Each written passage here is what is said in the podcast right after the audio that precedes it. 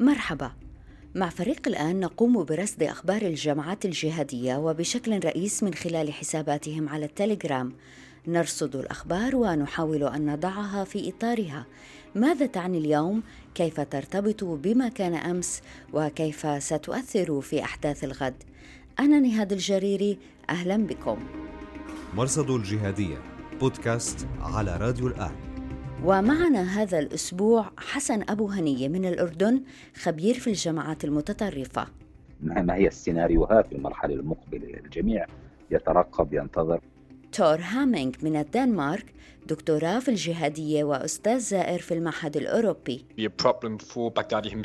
هشام الهاشمي من العراق خبير في الجماعات المتطرفة. يؤكد على تحفيز عناصره الإرهابية لاقتحام مخيمات مناطق شمال شرق سوريا.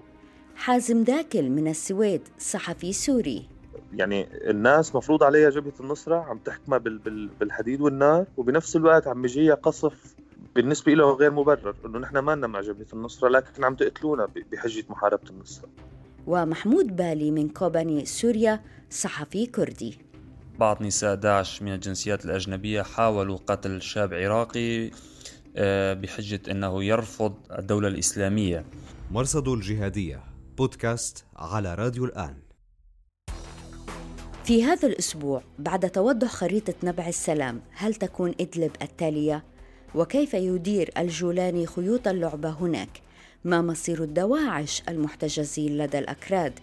وهذا الأسبوع الإعلام المنشق عن داعش من جديد ينشر شهادات تتهم البغدادي بالتواطؤ في قتل مسلمين وعملية نوعية في تونس مقتل قيادي في تنظيم القاعدة ببلاد المغرب الإسلامي مرصد الجهادية هذا الأسبوع اتفقت تركيا وروسيا على إقامة منطقة خالية من القوات الكردية في شمال سوريا. طولها 12 كيلومتر من راس العين حتى تل أبيض على الحدود السورية التركية. حدودها الدرباسية وعمودة من الغرب وكوباني من الشرق. وبعمق 32 كيلومتر من تل تمر إلى عين عيسى.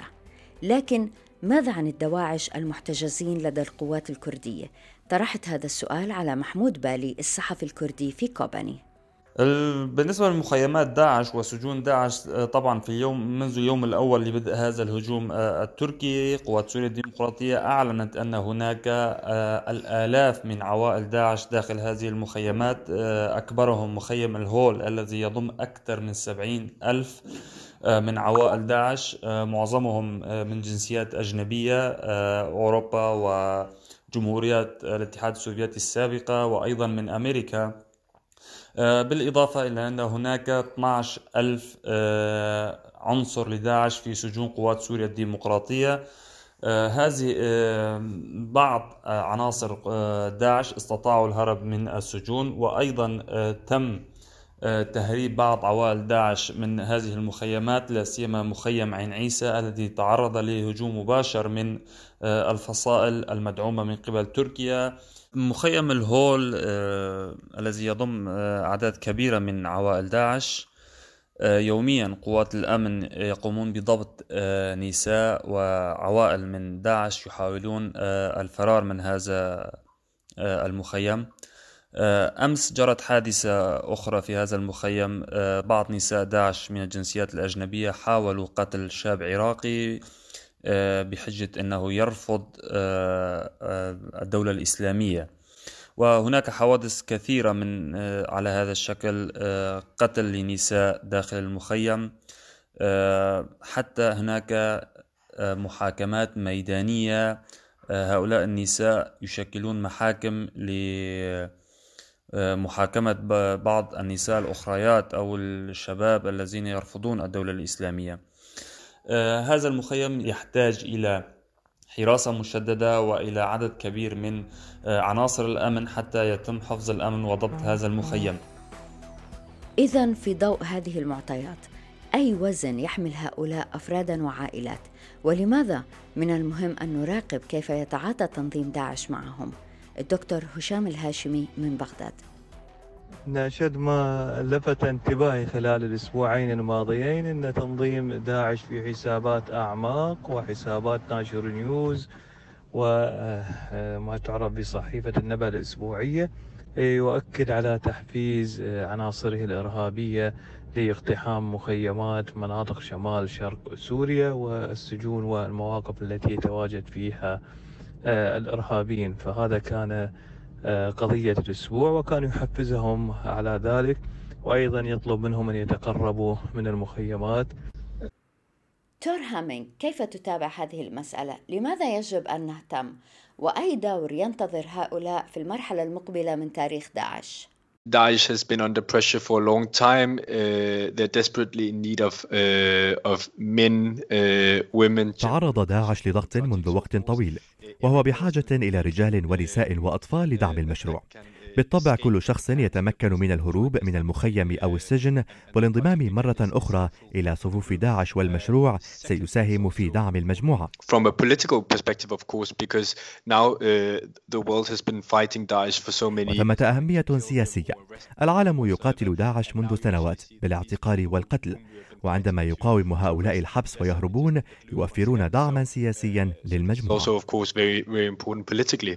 مرصد الجهادية قد احتشدوا وما للحرب بدوا وكم مكروا وما للمكر حدوا. وقد جمعوا هذا نشيد نشر هذا الأسبوع على حسابات تليجرام جهادية. فهل ستكون إدلب التالية؟ ستعلم حين ينجلي الغبار أفرس تحتك أم حمار. وهذا عنوان كلمة مصورة قصيرة لأبو يقظان المصري الشرعي التي استقال من هيئة تحرير الشام بسبب خلاف مع القيادة ونشرت على حسابه السكندري. وكان واضحا من البداية أن الهدف من تلك المعركة هو إغلاق الملفات العالقة والتسوية السياسية والتفرغ لقتال المجاهدين. فمنذ عشرة أشهر والتحضير قائم لمعركة شرق الفرات وبدأت وانتهت ولم تصدر أي فتوى رسمية بخصوصها. وفي حساب حراس الدين على التليجرام ورد منشور قال إن التوافق بين أردوغان وبوتين لا يدل إلا على شيء واحد أن إدلب اتفقوا على مستقبلها وعلى المجاهدين اتخاذ القرار وسريعا. فأي سيناريو مقبل على إدلب؟ الأستاذ حسن أبو هنية. أعتقد أنه يعني واضح أنه في حالة من الترقب الخوف الاستعداد مع ما حدث من عملية يعني التركية في شمال شرق سوريا. وبالتالي هذا يعني هناك إشارات بأنه بالتالي من الواضح أنه الحديث الأخير في الاجتماع بين أردوغان وبوتين في سوتشي بالتأكيد أضاء على مرة أخرى يعني يصبح الجهاديين هناك عملية تزداد المخاوف من بالتالي الصفقة وبالتالي ما هي طبيعة العملية. يعني الجميع يفكر أنه ما هو ما هي ما هي السيناريوهات المرحلة المقبلة. الجميع يترقب ينتظر وبالتالي يعني هم في حالة من التحفز في حالة من التوتر الدائم حاليا. أعتقد أنه أدلب على مدى سنوات شكلت عقدة كبيرة لأنه كما نعلم أنه إدلب أصبحت هي ملجأ لمعظم معارضي النظام وبالتالي المدينة التي كانت قبل الثورة في 2011 لا يتعدى سكانها نصف مليون نتحدث عن أكثر من ثلاثة ونصف مليون في داخل مدينة إدلب وكذلك في محافظة إدلب وبالتالي شمال شرق سوريا حيث تمركز المعارضة أصبح كل المعارضين في هذه المنطقة. وكذلك أيضا أن هناك كم كبير من المسلحين لا ننسى ما يسمى تشكيلات الجيش الوطني أو الجيش الحر بغض النظر عن التسميات أو جبهة التحرير. يتحدث عن أكثر من 100 ألف مقاتل. وإذا أضيف إليهم مقاتلي هيئة التحرير الشام التي تسيطر على هذه المنطقة وهو يقدر بحوالي 20 ألف فيصبح الأمر مأساوي. هذا فضلا عن الحركات الأكثر راديكالية كحراس الدين أو جماعة حزب التركستان الطاجيك وغيرهم من الحركات وربما يفوق عددهم الخمس ألاف مجتمعين. وبالتالي هذه المنطقة على الصعيد الإنساني وعلى الصعيد العسكري ستصبح في غاية الصعوبة لأنه بالتأكيد سنشهد عمليات نزوح كبيرة عمليات قتل وبالتالي حرب شوارع حرب إصابات وبالتالي الجميع كان يحاول أن يجنب هذه المنطقة. نعلم أن هذه المنطقة كانت معرضة للاقتحام وشاهدنا ردة فعل كبيرة حتى التوصل إلى مسار أسيتانا ثم بعد ذلك سوتشي الذي منع نوعا ما أو أدخلها في مناطق خفض التصعيد. لكن نعلم أنه هذا المسار هو كان مسارا مؤقتا ريثما تتمكن تركيا من محاولة تحييد العناصر الأكثر راديكالية في تحرير الشام وهذا لم يتحقق. ومع بدء العملية أو بعد ما بدء عملية نبع السلام اللي أطلقتها الأتراك في شمال غرب سوريا وبالتأكيد أصبح الأمر أيضا أكثر آه، آه، خطورة ومع انسحاب عدد كبير أو معظم القوات الأمريكية من شمال آه، شرق سوريا. تصبح الأمور المعادلات صعبة وبالتالي حتى خيارات النزوح حتى خيارات المساله الانسانيه تصبح يعني في غاية التعقيد لكن بالتأكيد إن الأنظار كلها توجهت بعد أن بعد التوصل أو الاتفاق مع الولايات المتحدة الأمريكية حول المنطقة الآمنة وكذلك مع الأوروبيين وحتى مع روسيا وتركيا أصبحت ادلب هي المنطقة المرشحة أو الحلقة التالية. مرصد الجهاديه بودكاست على راديو الآن. نراقب على التليجرام حسابات قيادات متنفذة. دعوات للاحتشاد والقتال امتعاض من الوضع السائد في الشمال السوري ومشاكل يومية وحياتية مع هيئة تحرير الشام. لكن كيف يشعر الناس؟ سألت واحدا قريبا منهم. الصحفي السوري حازم داكل هاجر إلى السويد منذ سنوات لكنه على اتصال دائم بالداخل. والحقيقة لما حكيت معه كان والده قد أفرج عنه منذ دقائق فقط. من اعتقال دام خمسة أسابيع في سجون هيئة تحرير الشام بتهمة آه، الكفر. والخوف الثاني إنه هو آه، هجوم النظام خايفين يكون مبرر من قبل المجتمع الدولي. خصوصا اليوم عم نشوف النظام وروسيا واللي عم يدعم النظام الثاني عم يقولوا إنه حربنا ما عم بتكون ضد الشعب السوري عم بتكون ضد الجهاديين ضد النصرة ضد داعش ضد هاي التنظيمات اللي عم بتشكل أرق خلينا نقول للمجتمع الغربي بأوروبا وأمريكا. لكن نحن عم عم ننسى إنه هون في نحن عندنا أربعة أو خمسة مليون آه، مدني قاعدين بهاي المناطق تم تهجيرهم من مناطق عديدة من سوريا. من من غوطة دمشق من حلب من حمص. في اليوم إذا يعني الواحد بينزل على أدلب ما بيشوف أهل أدلب آه، بالطرقات. بيشوف تشكيلة كاملة من من كافة المجتمعات السورية اللي اللي موجودة ببقية المناطق. كلها قاعدة اليوم بأدلب. ففي خوف عليهم على مصيرهم. فالموضوع رح يكون في عنا كارثة إنسانية كتير كبيرة. والمشكلة الثانية إنه عندك حدود مسكرة. حدود حدود تركيا بشمال سوريا. مسكرة وممنوع يعدي للطرف الثاني أي مواطن سوري. مرصد الجهادية.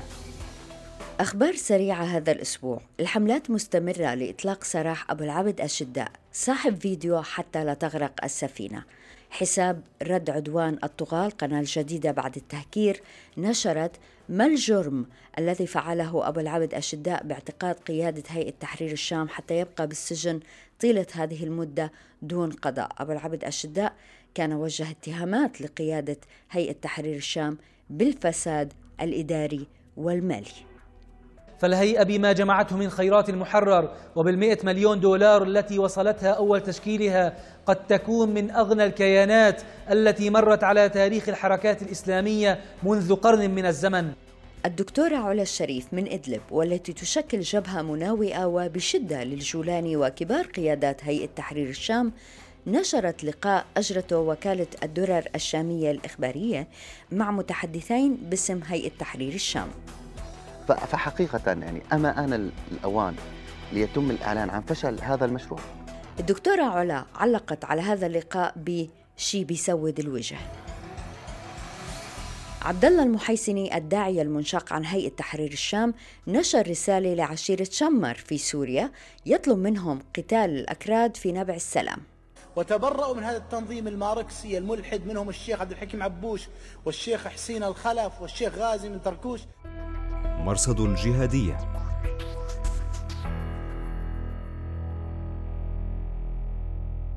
تصاعد السجال بين حراس الدين وهيئة تحرير الشام.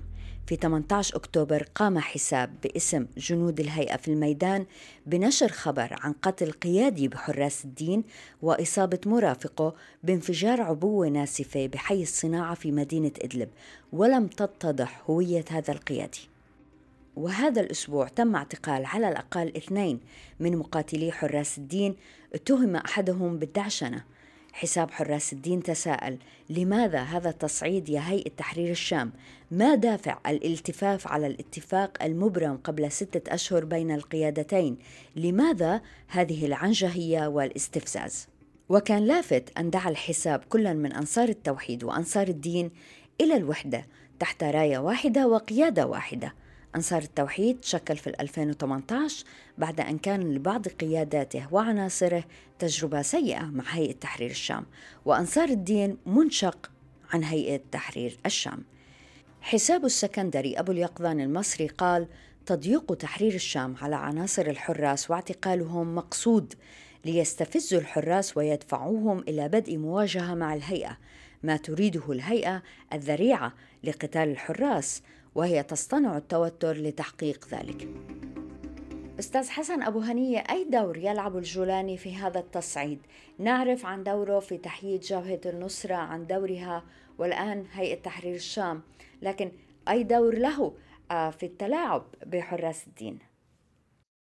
أعتقد أنه حراس الدين مضطرين هم يعلموا في وضع صعب لا ننسى الجولاني الآن يتمتع بقوة سواء في داخل آه، آه، إدلب وبالتالي لا تستطيع نعلم أن حراس الدين كان جزء من آه، جبهة النصرة اللي تحولت إلى تحرير الشام وانفصلت عن هذا التنظيم وأصبحت مرتبطة أكثر بالقاعدة. وبالتالي نحن نعلم أن هناك خصوصية بمعنى هناك نوع من العلاقات الشخصية ولكن هناك أصبح نوع من التناثر الأيديولوجي بين حراس الدين وبين الجولاني. وشاهدنا أن الجولاني على مدى يعني السنتين الأخيرتين منذ انفصال مجموعة حراس الدين تعرض بعضهم للقتل والاغتيال وبعضهم تعرض آه، للاعتقال وبالتالي دائما كانت هناك مناوشات. لكن في ظل هذا الظرف المعقد مع وجود الحملة الروسي اللي تمت قبل أشهر مع اللي وصلت إلى خان شيخون ما يحدث في عمليات في غرب وشرق الفرات وبالتالي أعتقد بأنه جعلت حراس الدين نوعا ما حاليا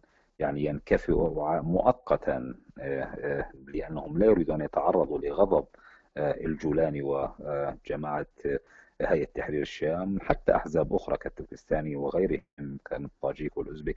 يعني نوعا ما بدأوا أكثر ليونة ولا يريد أن يدخلوا في صدام مع هذه الحركة. لكن أعتقد مع بدء المعارك إذا حدثت سوف تتفجر هذه الخلافات مرة أخرى.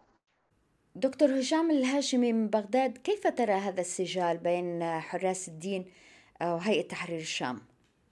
أظن أن حراس الدين هم مجموعة راديكالية متطرفة من تنظيم آه، القاعدة وبالتالي هم لا يختلفون كثيرا عن منهجية الجولاني. خلافهم هو خلاف على الرئاسة والسلطة. لكن يبقى الجولاني يستطيع أن يتلاعب آه، بمكره بحراس الدين الذين هم أكثر آه، بداوة هم تكفيريين بدويين أكثر من آه، الجولاني الذي يحسن التخادم والتخابر مع الجهات المخابراتية خاصة الروسية والتركية. مرصد الجهادية.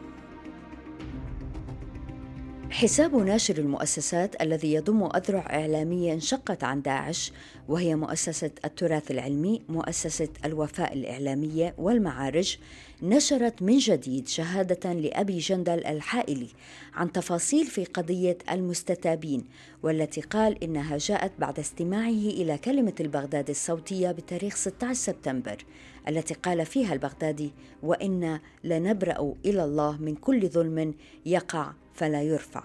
والمستتابون هم أفراد كانوا يعملون ضد داعش في العراق وسوريا واستتابوا بعد أن أعطاهم داعش الأمان. فما كان من بعض ولاد داعش إلا أن استدعوهم وقتلوهم. خلاصة الإصدار مخاطبا البغدادي. لقد قامت مظلمة عظيمة وأتاك نبأها فأمرت بإغلاقها وعدم الخوض فيها لئلا تفسد سمعة ملكك. فاخرج لنا في إصدار مرئي وأنت تستغفر الله عز وجل مما قام به ولاتك وأقم حد القصاص فيهم وادفع ديات القتلى. حساب ناشر المؤسسات نشر أيضا شهادة بقلم عروة المهاجر بعنوان من خدعنا بالله انخدعنا له وفيه يدافع عن تزكية تركي بن مبارك البن علي للبغدادي. القصة. البن علي كان قاضيا شرعيا في داعش قتل في غارة على المنطقة الشرقية من سوريا في مايو 2017 وكان معروفا بمخالفته تيار المغالين والتكفيريين في داعش والمعروف بتيار الحازميين نسبة إلى أحمد الحازم وهو رجل دين متطرف ولم يكن أصلا عضوا في داعش. البن علي كان زكى البغدادي في مطويته الشهيرة مد الأيادي لبيعة البغدادي. والآن معارضو البن علي وتياره يتهمونه بالكذب أو الجهل. هذا الإصدار يبرر التزكية على أسس شرعية ويعلق. إلا أن ابن عواد البغدادي قد جعل من الأساسين خامة لثوب الزور الذي لبسه فخدع به الخواص قبل العامة. دكتور هشام الهاشمي نريد أن نعرف أكثر عن هؤلاء المنشقين من داعش. والذين يتولون نشر هذه الشهادات. فأين هم من الجماعات الشه... من الجماعات الجهادية التي نراها اليوم؟ أنا أظن هؤلاء بقايا لانشقاقات حدثت في مناطق شرق الفرات خاصة في مناطق المراجدة ومناطق آه، جنوب الحسكة الذين ألقى القبض عليهم آه، أمنية داعش في عام 2000 ونهاية عام 2018 ووضعوا في سجن هذا السجن تعرض إلى عملية قصف من قبل قوات التحالف الدولي في هذه المنطقة وقتلوا جميعا. بالتالي هؤلاء هم أتباع هذه ما تعرف بالهيئات الشرعية الذين وصفهم البغدادي في غير ما مناسبة. بالغلات أو الذين هم يرون كفر العاذر بالجهل وبالتالي البغدادي كان يخشى منهم أن ينشقوا عنه وقام باغتيال وقتل الكثير منهم. وهؤلاء بقية أتباعهم آه، يحاولون آه، أن يؤسسوا لأنفسهم آه، منهجية خاصة ويخلعون البيعة عن البغدادي. بالتالي هم لا ينتمون إلى هيئة تحرير الشام ولا ينتمون إلى حراس الدين. هم, هم انشقاق داعشي لا زال يحتفظ بجزء من هويته واستقلاليته. أستاذ حسن أبو هنية أي أثر تحدث هذه الإصدارات والمنشورات على البغدادي وأنصاره؟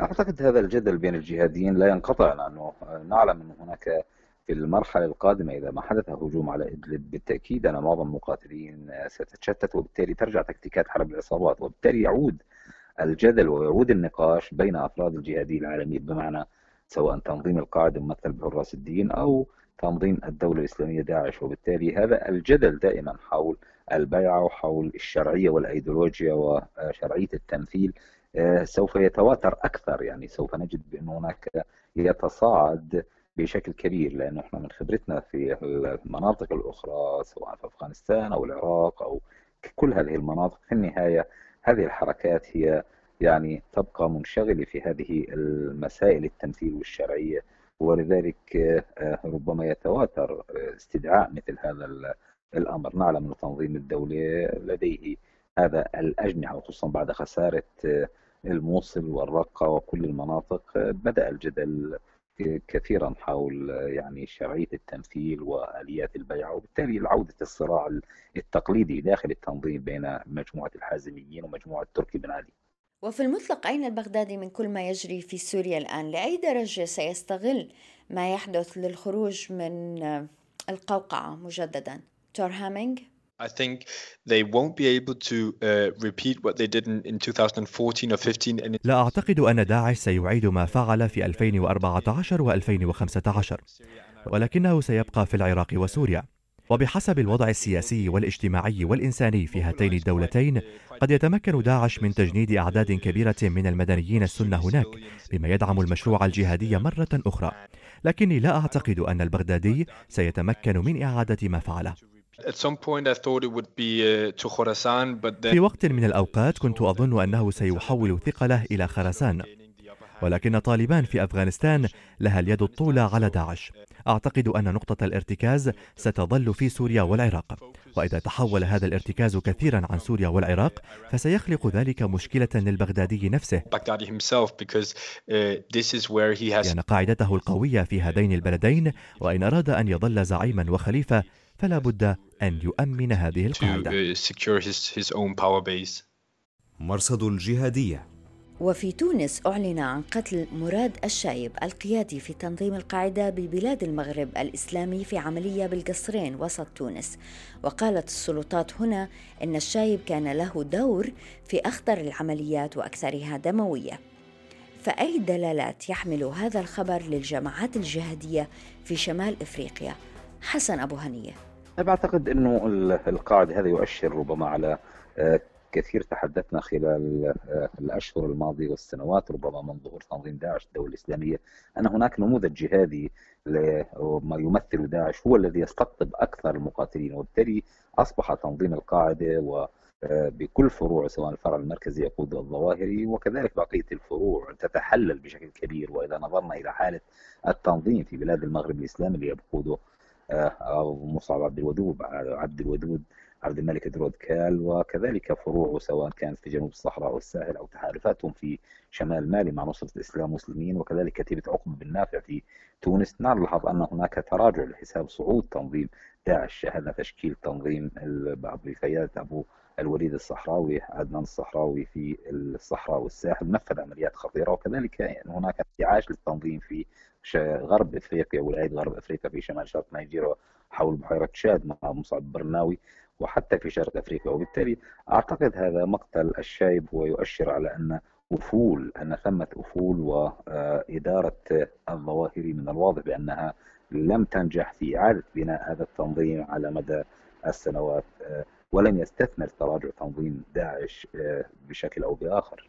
شكرا جزيلا أستاذ حسن. شكرا شكرا أهلا أهلا أهلا. والشكر موصول لمحمود بالي من كوباني حازم داكل من السويد هشام الهاشمي من العراق وتور هامينغ من الدنمارك. وشكرا لوجودكم معنا في راديو وتلفزيون الآن. أنا نهاد الجريري مع السلامة. مرصد الجهادية بودكاست على راديو الآن.